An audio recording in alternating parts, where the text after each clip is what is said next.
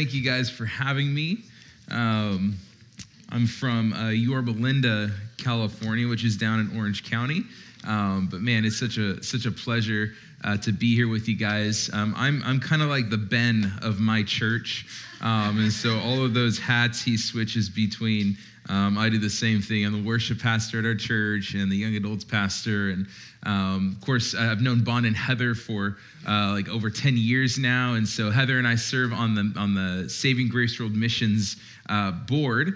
Um, and so that, that's, you know, been super amazing. And, um, yeah, I, I, know both of your uh, both of your Jordans, or at least two of your Jordans. Uh, I don't know if you're hiding anymore um, with with varying last vowels in the word Jordan.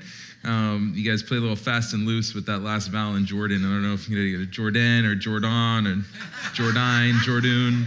Um, but uh, it's been been so sweet being being a part of you guys in those ways. It's cool to be here because um, I feel like just through Bon and Heather and then through the Jordans, I've been um, you know I've had this this little part with this church. And so um, back in October, I got to go to Nepal uh, with a few of you guys, and so um, I know you know I met Barb on that trip, and Nina, and Tony, and Jean, and Jan, and, and Sherry. And I'm trying to think if I if I've forgotten everyone anyone, but um, that was such a sweet time as well. And then back in uh, February, um, I got to Bon, Bon invited me up, me and my wife up to the young adults retreat in Tahoe. Um, which was so awesome. And so, uh, you know, I'd prepared a few messages, and I had my last message prepared uh, for that. Uh, what was it? I think it was it was Sunday morning. Um, you know that last message. I was like, man, this is the one. Like this is going to wrap up everything. It's a really important message. And then we got snowed out. Typically, you get it snowed in places, um, but you know I think it was uh, I think it was uh, Doug and, and Heather who were like, if you guys don't leave right now. Uh, you're going to get snowed in. And so uh, we all scrambled to get out of there. This was back in February. It's a crazy, craziest snow that I've ever been in. Um, you know, I'm a Southern California boy, um, so we're not used to weather. Um, so, uh, so yeah, we scrambled, and you know, for all you know, I've, been to, you know, I've, I've traveled internationally, um, you know, a, handful of times. But this is the longest day of travel I'd ever had. Uh, just you know, we, we had to go to a different airport, and then we were switching flights, and we had this long layover in Phoenix, and all this stuff just to get back to to you know we, we went to we flew into ontario and um, you know so i actually i just flew up here on thursday and thursday night i gave that last message to the young adults um, and, and, i just felt like you know what i told him is i, I think the lord uh, kind of held that off. I think w- everything that I had said previously that weekend, he kind of he kind of wanted that to just sit with you guys um, and, and just kind of kind of be there. And then he had that last message for Thursday night for them. Um, and, and, I kind of felt similarly about this morning. Um, you know, when Ross asked me maybe a month or so ago to teach, you know, I've been kind of thinking through what am, what am I going to teach on this morning? And of course, it's, you know, tempting to kind of go back over some more recent sermons and kind of pull out something. But the Lord kept bringing me back to Matthew 6. You guys can turn there if you have your Bibles um, to, to this prayer Jesus gives us in Matthew 6. And I don't, I don't know why.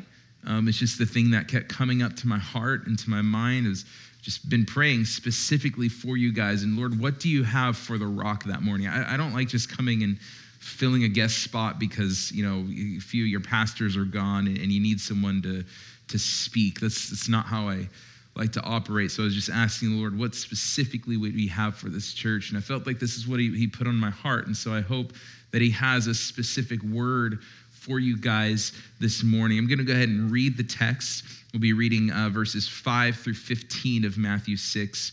Um, I'm reading out of the New King James Version, and then, then we'll pray. Jesus says there, And when you pray, you shall not be like the hypocrites, for they love to pray standing in the synagogues and on the corners of the streets, that they may be seen by men. Assuredly, I say to you, they have their reward. But you, when you pray, go into your room, and when you've shut your door, pray to the Father who is in the secret place, and your Father who sees in secret will reward you openly.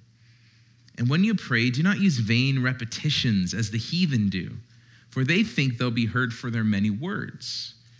Therefore, do not be like them, for your Father knows the things that you need of before you, you have need of before you ask Him. In this manner, therefore, pray Our Father in heaven, hallowed be your name. Your kingdom come, your will be done on earth as it is in heaven. Give us this day our daily bread, and forgive us our debts as we forgive our debtors. And do not lead us into temptation, but deliver us from the evil one. For yours is the kingdom and the power and the glory forever. Amen. For if you forgive men their trespasses, your heavenly Father will also forgive you. But if you do not forgive men their trespasses, neither will your Father forgive your trespasses. And Lord, this morning, God, you, you, as, as John the Baptist said, you must increase, and I must decrease. And we must decrease, Lord. I, I, get me out of the way this morning of what you want to say. Lord, as, as the one with the microphone, and I got the loudest voice in the room right now, Lord, I, I don't want, I don't want me to come through. I want your voice, God, your inspired, inerrant, infallible word to teach us to pray this morning, God. I thank you for what this text has done and is continuing to do in my life. And I pray that you would have your intended effect on our lives this morning, Lord, as your word is preached. We love you. Please be in our midst. We need your spirit for this to be worth anything right now. And it's in Jesus' name we pray. Amen. I don't know how many of you guys um, struggle with prayer. It's one of the biggest things that I find that Christians struggle with, including myself. And it's why I hesitate to, you know, as, as a teacher, I never want to teach on something that, like, you know, I haven't, I feel like I haven't mastered, right? But I, I know I have not mastered prayer. It's hard. It's hard to, to sit alone and, and to concentrate and to not be you know distracted by the little rectangles in our pockets and and, and to, to not let our minds wander. And sometimes your, your your list of things to pray for is so big that you're like where do i even start? You ever have a list so big that you're just like paralyzed and you're like where do where do i even begin? And you think like, okay, what do I pray for people? Like I know they're in need, but we go we go through our our Rolodex in our minds of little Christian phrases like, okay, Lord, bless them, uh, comfort them, uh, traveling mercies, and we get all these little just phrases that we just kind of throw out to the Lord, and it's nothing really specific, and we feel like nothing really sticks. And sometimes just sitting by yourself, you you because God's not like physically present with you, you can feel like Maybe my prayers are just bouncing off the walls. Prayer can be a really difficult thing for us. So much so that, that Jesus' disciples in Luke 11, they go up to Jesus and they say, Jesus, will you teach us how to pray? Which I think that the disciples were most of the time kind of knuckleheads, but it was a rare moment of clarity for them. Because you think of what the disciples could have asked Jesus Jesus, teach us how to cast out demons. Teach us how to pull bread and, bread and fish out of our sleeves. Teach us how to, how to heal. Teach us how to calm storms. But the disciples understood that real power in their lives is only going to come through prayer.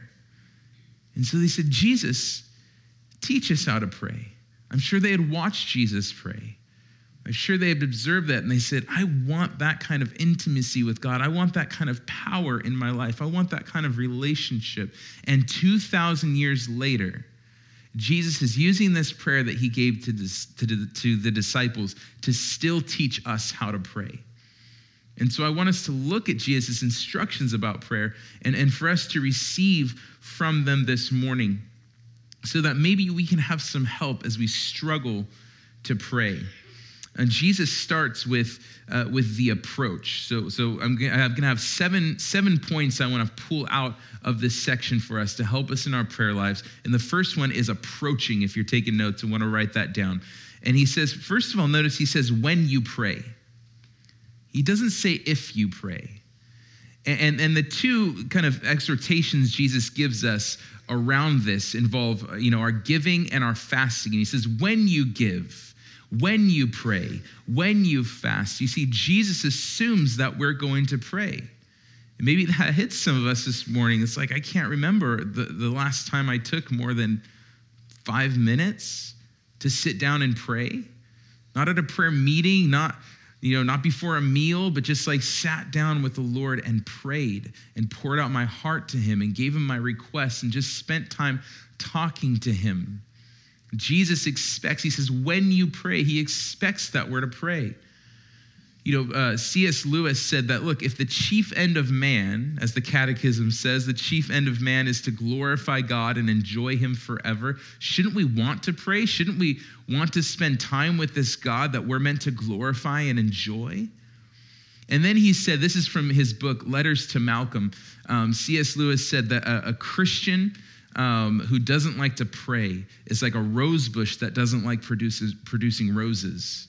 It's what we were made to do. It's what we were born again to do is pray. And so Jesus expects that we will, but we have to approach God in the right way. He says, he says, first of all, don't be like the hypocrites. He says they love to stand and pray in the synagogues and, and they love to be seen by men. And he says, when you pray, you go into your room, you pray in secret. Now, Jesus isn't denouncing public prayer. Of course, we have prayers recorded by Jesus. And, and by the way, most, most people, maybe even the little header in your Bible, calls this the Lord's Prayer that we're about to read about. Um, but I, I, like to think of it as the disciples' prayer. Jesus has other prayers in scriptures that we could more appropriately call his prayer, like the high priestly prayer in John 17, or that prayer he, he prays three times in the Garden of Gethsemane in Matthew 26 where he says, you know, Lord, let this, Father, let this cup pass from me. Um, you know, however, not my will, but yours be done. Those are the Lord's prayers. This isn't a prayer Jesus prays for himself. He gives this prayer to us as a model of how to pray, of how to interact with our Heavenly Father. And so as Jesus gives us this prayer, he says, he says, it's a prayer not for other people. And this is what the hypocrite can fall into. Let me just take a moment to talk about hypocrisy. I've met a lot of Christians. You know, first of all, you meet people outside the church and they don't like the church because they say it's full of hypocrites. And, uh, you know, in, in some ways, they're probably right. But in a lot of ways, we're not hypocrites, you know? Um, pe- people come to me struggling with the idea of, like, well, I don't think I should come to church because I haven't been living the way that God wants me to. And I, so I feel like it'd be hypocritical. I've had people tell me, well, I don't want to sing and raise my hands and, and, worship because my emotions just aren't there. And I feel like that's hypocritical to do that if I'm not feeling like doing it.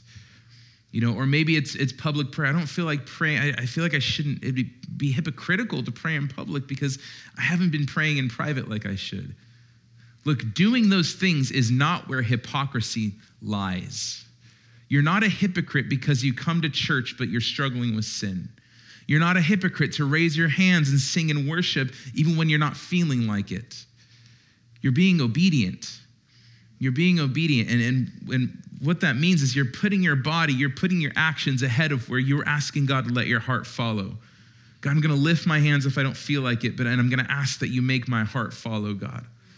I'm gonna, I'm gonna come to church even though I'm walking in sin right now because, you know, what use is it to say, like, I'm not gonna go to the doctor, I'm sick.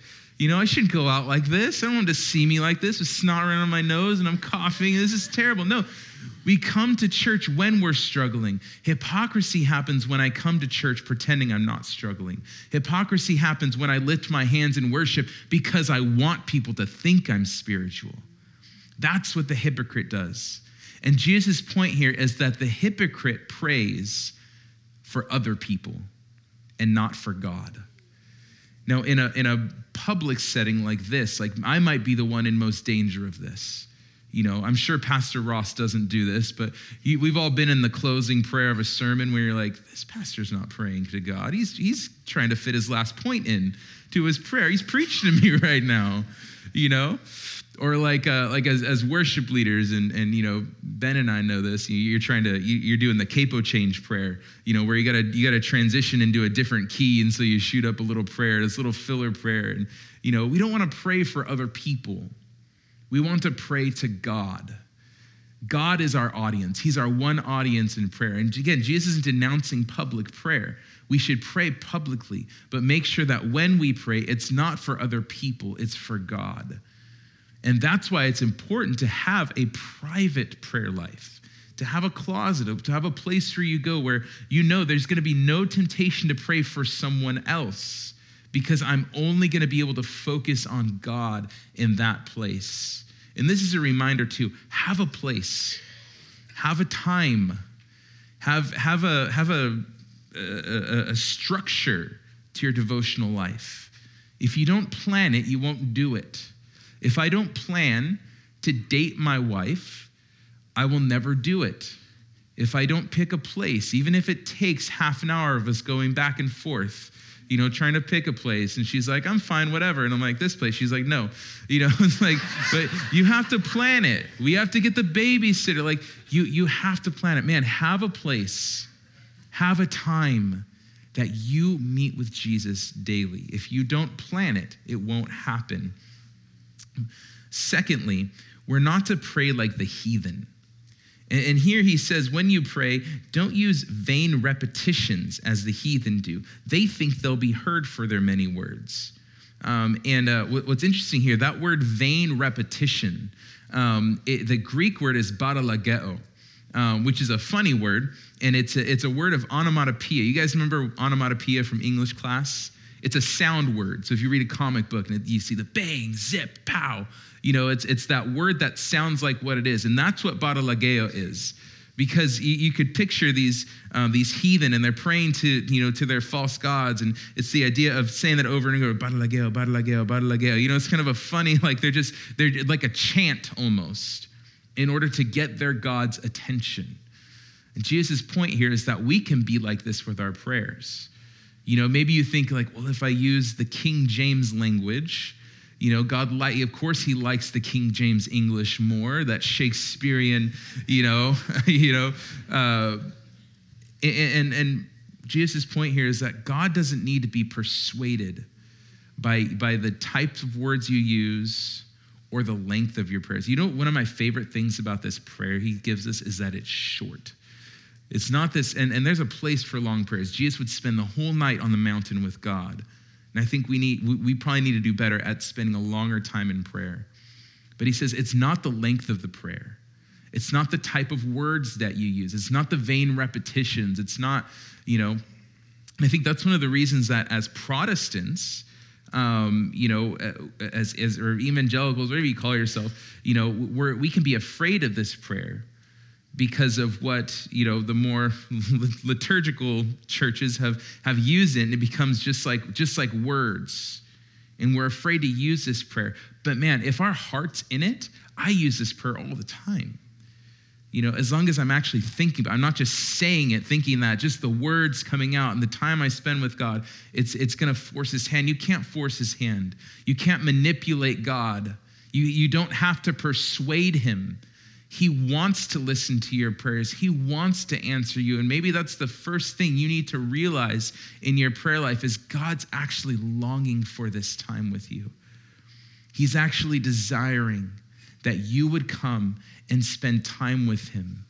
Jesus says in verse 8, You don't need to be like them. Your Father knows the things you have need of before you ask Him. And that presents a problem for some of us because we're like, well, then why would I pray if God only already knows what I need? Why, why would I have to pray those things? Why doesn't He just answer them without me telling Him?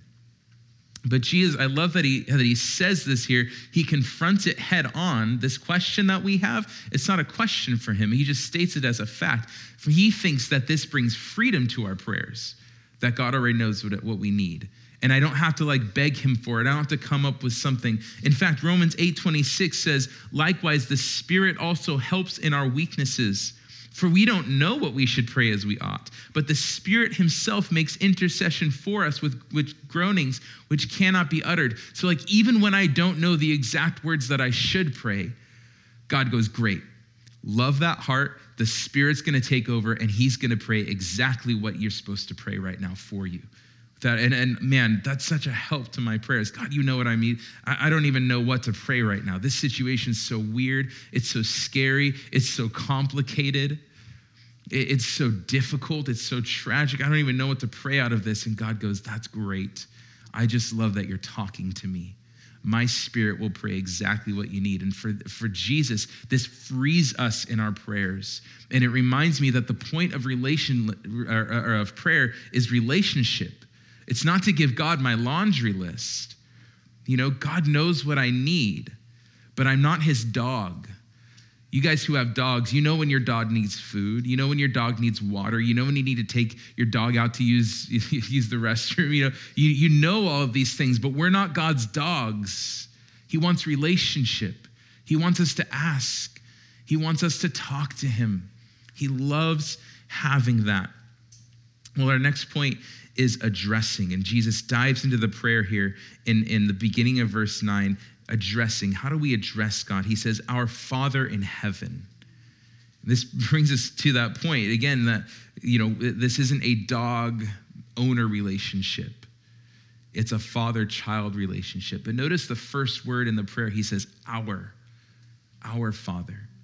And we know because of what Jesus said about finding a secret place, finding a closet, getting alone with him, we know that, that this isn't meant to just be a public uh, a, a prayer. This is to be a private prayer, but we're to say that word our. You see, as we pray in private, we are never to separate ourselves from the wider body of Christ. There is no island Christian, there is no Lone Ranger Christian. You know, I've heard people say that, you know, I love Jesus, I just don't like the church.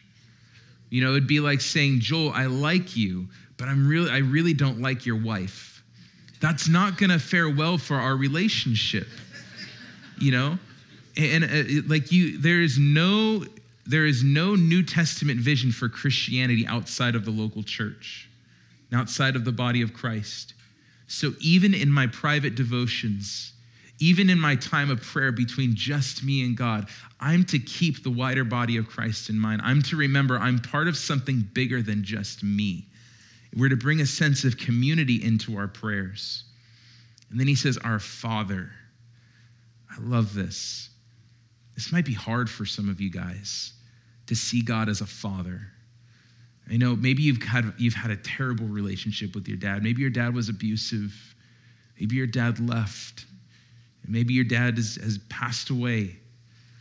And so, to, to, when you think of father, it's all negative connotations and it's difficult for you. I, I would ask you to, to, to channel that a little bit differently and to think about whatever was, was poor or absent about your relationship with your father. Imagine what your heart was actually longing for. Because in those cases, you know what you were missing. I was missing something in a father. There, there was a hole left there eh, there, there was a break in the family. And God's here to say, I fulfill all of that. And even for those of us who had good, healthy relationships with our Father, they weren't perfect.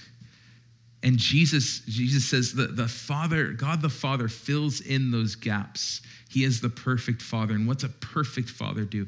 A perfect Father provides, a perfect Father protects. A perfect father trains and teaches and disciplines and makes us ready for the world.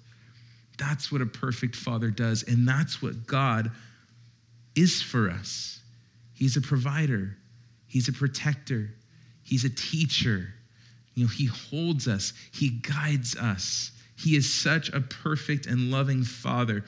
And it says, like in, in Matthew 7, verses 9 through 11, he says, uh, What man is there among you, if his son asks for bread, will give him a stone? Or if he asks for a fish, will he give him a serpent? If you then, being evil, know how to give good gifts to your children, how much more will your Father who's in heaven give good things to those who ask? See, God's just waiting to give you good things. He's not, he, he's not some vindictive, like, just sitting up there mad at you and like, what do you have to say to me today? He's longing for this. He's longing to pour out blessings. He wants to listen and to and answer your prayers. But what does Jesus say next in this prayer? Our Father in heaven. He points to his position. Because look, I'm a dad. I've got four kids. My oldest is nine, and my youngest is four. They're a handful, uh, but, but I love them so much and I want to give the world to them. I, I want to provide for every need and, and and and their wants and i love you know taking them out for ice cream and you know and, and i want to protect them there's so much going on in our world that i'm like oh god i just i don't want to I don't want to let them out of the house sometimes. You know, it's like it's just it's, sometimes it's just so hard taking them out and like and but but my power is limited. There are going to be things, maybe even things that they need that I can't provide for them. There will come times when they, need protection from something, they're in danger, and I won't be able to protect them. I'm a limited creature. But what this shows us here, what our address to God shows us, is that He's not just a Father who intends to provide and protect and, and love us. He has all of the power to do so because He's enthroned in heaven. He's enthroned as the sovereign creator and sustainer of the universe. He can do anything and he wants he wants to protect us. He wants to provide for us. He wants to give us everything that we need. Isn't that amazing? So this breeds confidence in my prayers. Oh, he's in heaven. It's not like I just ask for stuff and like hopefully he can come through. Hopefully he's not too busy today with everyone else in the world. No, he's in heaven. He loves you. He wants to give you everything you need, and He can. He is able. Next, we get to prioritizing in our prayers. All the other ones start with A, but my thesaurus failed me here. So we got a random P thrown in. Prioritizing. And he says this he starts with, Hallowed be your name. Now, hallowed is a word you probably didn't use this week, um, but it's the way that we recognize this prayer. It's actually just the verb form of the word holy. Um, so I could say literally, if I wanted to make up a word, I could say holified be your name. Or the CSB translates it, your name be honored as holy, which I think really captures the sense of this. This is the, this is the first request in the prayer. You know that? Hallowed be your name. You see, this part of the prayer in verse in, in, in that last part of verse 9 and then into verse 10 it's how we prioritize our prayers to make all the rest of our prayers safe. Is we say, God, praying is not about asking for myself. God, it's time for me to center my mind and my heart on your glory, your name, your kingdom, and your will. Your name, Jesus' name being hallowed. Jesus' name, God's name being regarded as holy. Is that the goal of your life? Does it bother you to see God's name not being regarded as holy. To see God not, this is essentially worship. Does it bother you to look around the world and see that God is not worshiped? You know, one of the great books on missions, um, it begins with this it says, Missions is not ultimate, worship is ultimate. And missions exist because worship doesn't. And what that means is that, you know, the, your team didn't go to Uganda just to do missions for the sake of missions.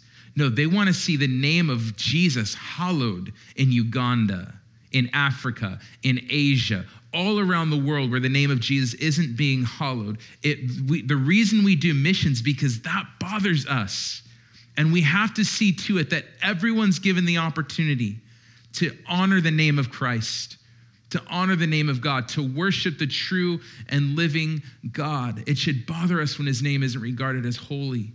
And that centers our prayers. You know, I, I went I went with Jordan V uh, to uh, to Petaluma last night. We were walking around downtown, and it was cool, and we ate dinner there and stuff. But just looking around, I'm just reminded there's so many people who need Jesus. There's so many things flying out of people's mouth that was far from the hallowing of God's name. And I thought, man, this has to bother me. This has to motivate my prayers. What I should pray for the most is that God would be glorified in this world and in my life, that He would be first. He says, Your kingdom come, your will be done. In the simplest way of putting God's kingdom is wherever God is regarded as king. And your will be done on earth as it is in heaven. Your will, God's will is done perfectly in heaven. In fact, like if you ever read the book of Revelation, you're given all these glimpses of what heaven is like. I just want to read one of them from Revelation chapter 5. Um, John's there in the throne room of heaven, and there's these living creatures flying around, and, there's this sea of glass, and there's rainbows, and there's this giant throne, and there's these 24 elders. It's a crazy scene in heaven, but it's filled with worship and it says in Revelation 5, verse, verse 8, he had taken the scroll And the four living creatures and the 24 elders fell down before the Lamb, each having a harp and golden bowls full of incense, which are the prayers of the saints. Keep that in your mind for a moment. He's got golden bowls full of incense, and those are the prayers of the saints. And they sing a new song, saying, You are worthy to take the scroll and to open its seals, for you were slain. They're singing in Jesus here. You've redeemed us to God by your blood out of every tribe and tongue and, and people and nation, and have made us kings and priests to our God, and we shall reign on the earth. And then I looked and I heard the voice of many angels around the throne, the living creatures, the elders. The number of them was 10,000 times 10,000 and thousands of thousands, saying with a loud voice, Worthy is the Lamb who was slain to receive power and riches and wisdom and strength and glory and, and bless and honor and glory and blessing. Did Jesus die for angels? He didn't die for angels. And yet angels are singing about the cross. That'll blow your mind.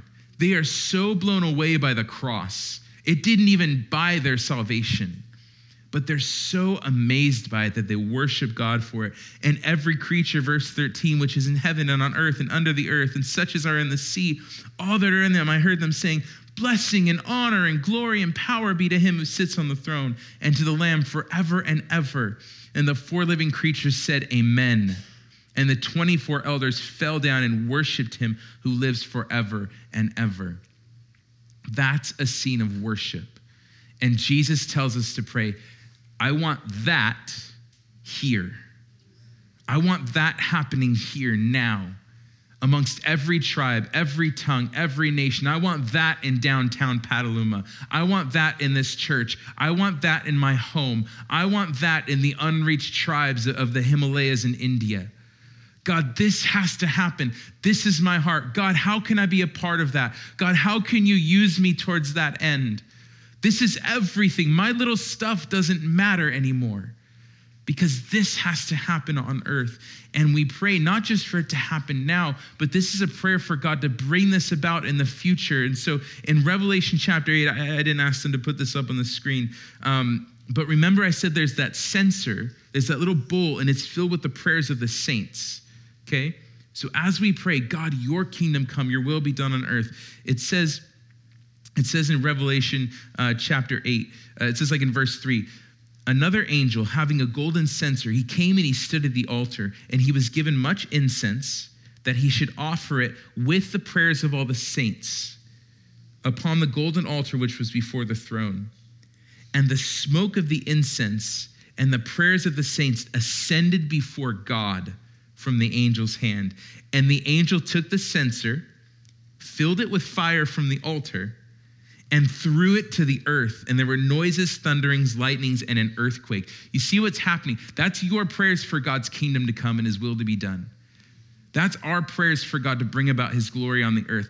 They don't hit the ceiling, they're going into this bowl of incense, and then the angel pours them out.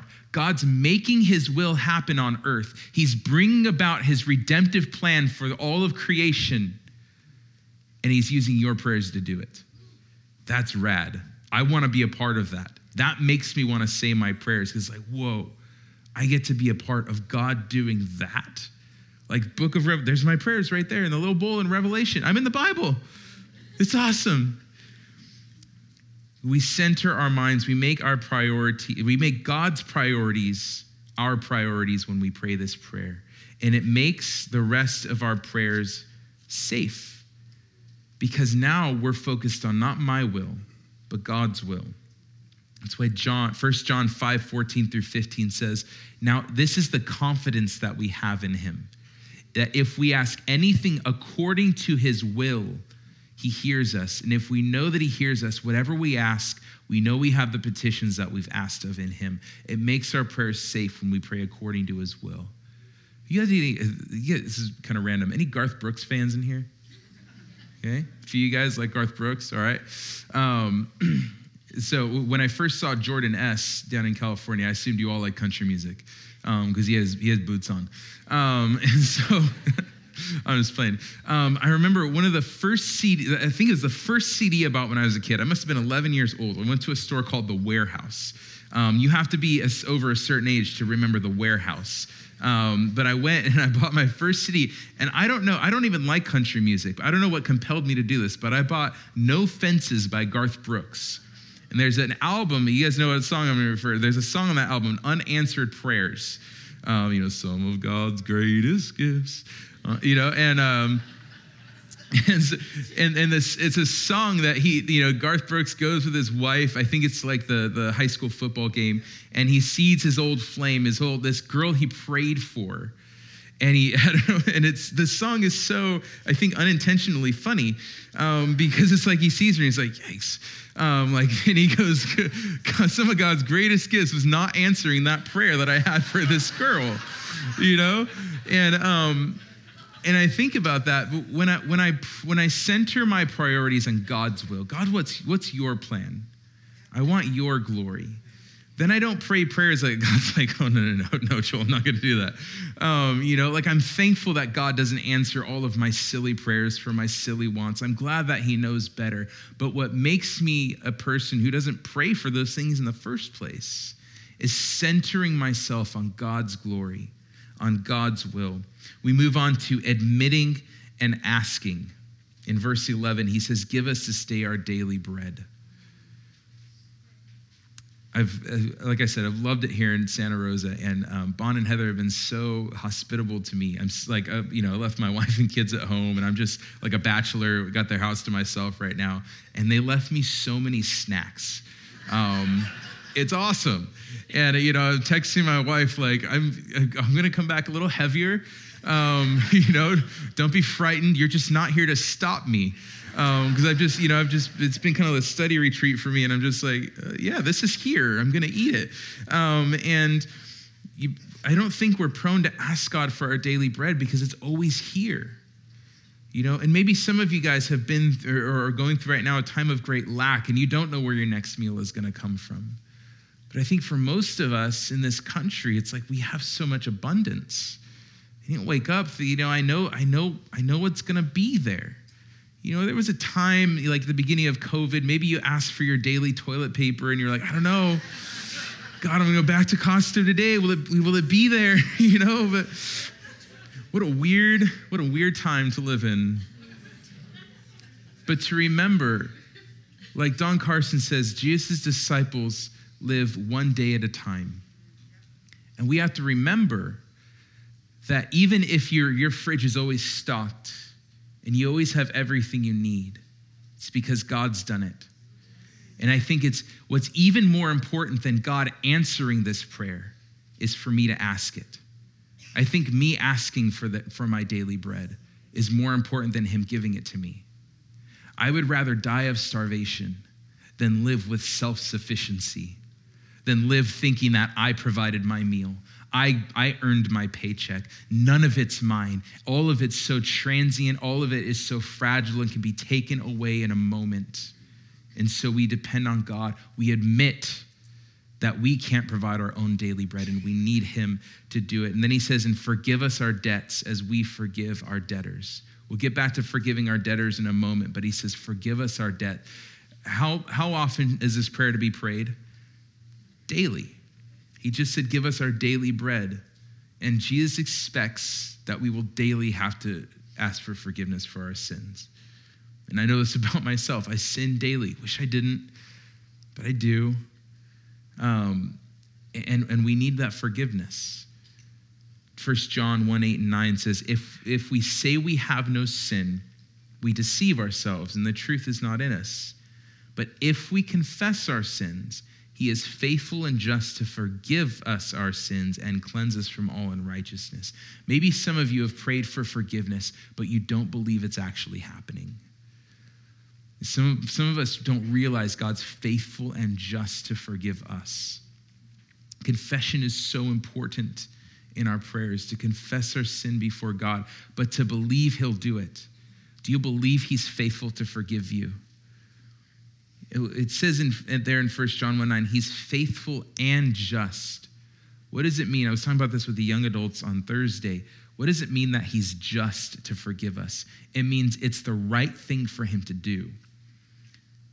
God has to forgive you of your sin if you've put your faith in Jesus. Now, I'm not in the habit of telling God he has to do anything, but the nature of a just judge is that he will not punish the same crime twice. And if you're a believer in this room today and you've put your faith in Christ, your sin has already been punished on the cross. God cannot be mad at you anymore. And so when you come and you ask for that forgiveness, you ask for that, that, that cleansing, He's faithful to cleanse you. Say, it's already done. It's important that you ask, it's important that you confess, but it's also important that you believe that He'll do it. And Jesus doesn't stop there because he moves on, not to a prayer for forgiveness, but now a commitment to holiness. This next prayer, don't lead us into temptation, deliver us from the evil one, says, I want to, I, I don't want to just be forgiven. I want to live forgiven. I want to live righteously. I want to live a holy life. But it also admits that I don't have the power for that. And so when you see this, it might be weird like, oh, does God want to lead me to, to temptation? And I have to ask him not to? No, that's not, that's not the case. God doesn't even tempt us. Uh, James chapter 1 tells us God doesn't tempt us. Here's what's happening in every trial you face God is testing you. He's testing your faith. He's putting it through that fire because when it comes out as pure gold, you're going to be all the more assured of your salvation. And that's a sweet thing. That's a sweet gift God wants to give you. And at the same time, through that same trial, Satan is tempting you.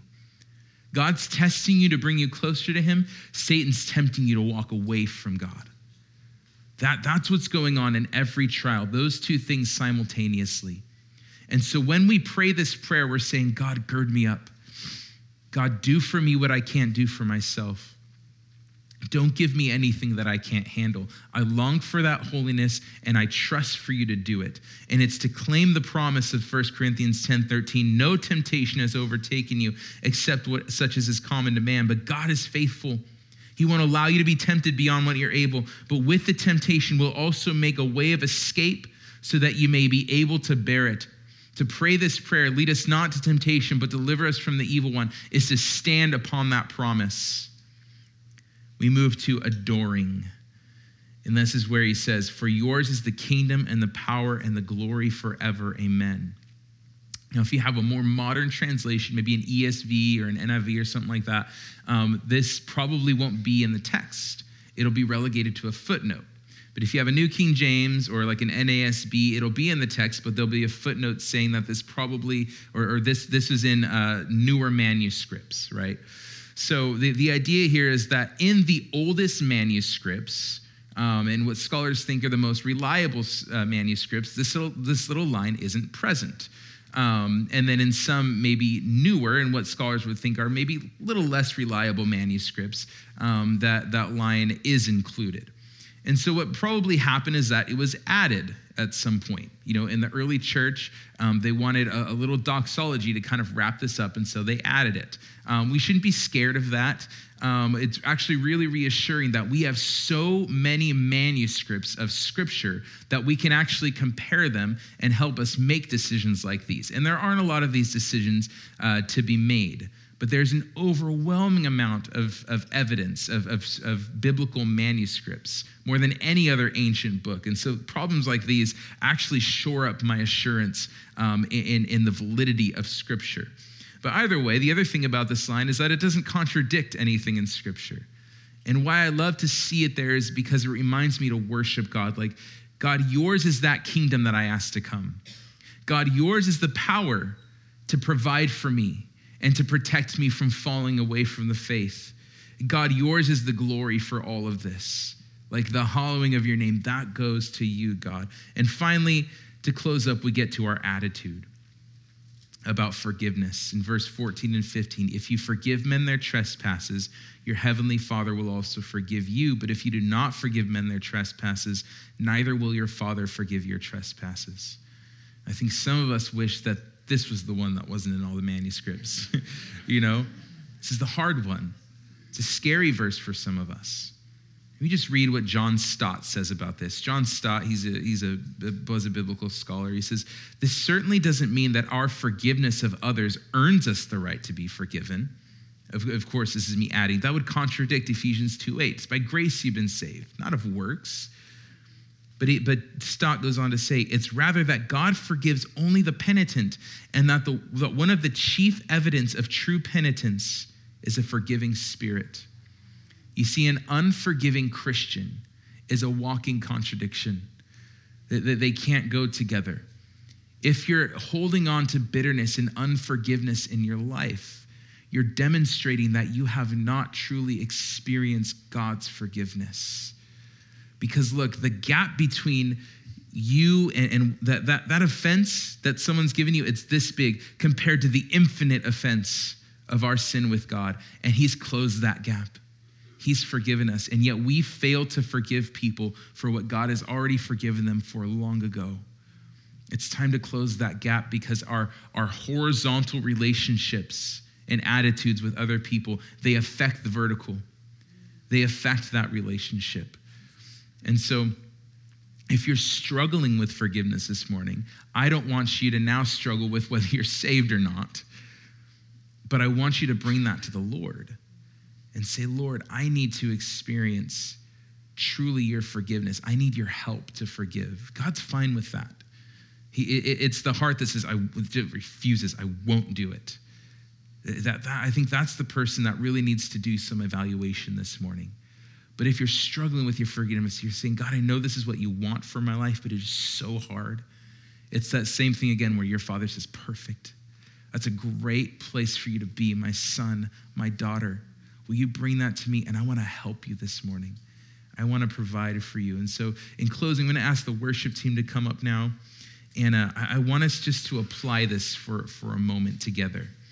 Um, so, as, as they play softly for a moment, I'm, I'm going to give us maybe just a minute to, for you to look over this prayer and to pray it, to pray it into your life right now to make it specific. Take this model, take this structure that Jesus gives you.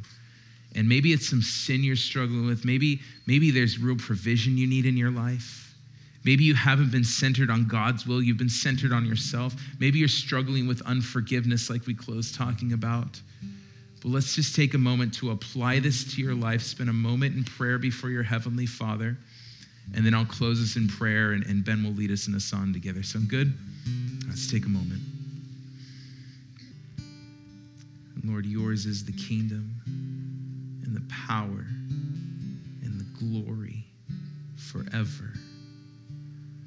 I pray for this church right now, Lord, and for my own heart, that your word this morning, not anything foolish I may have said, Lord, erase that, any of that from our minds, anything that wasn't of you. And Lord, everything that you had to say, let it settle into our hearts and bring about transformation in our lives.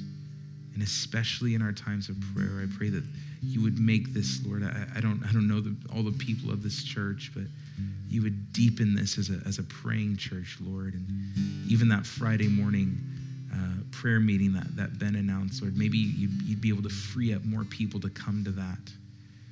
And Lord, just lay a foundation of prayer in this church. We love you. It's in Jesus' name we pray. Amen. You've been listening to the Rocks podcast. Our regular services are held on Sunday mornings at 8, 9:30, and 11:30 a.m. in Santa Rosa, California. If you'd like to learn more, please visit our website at cctherock.org.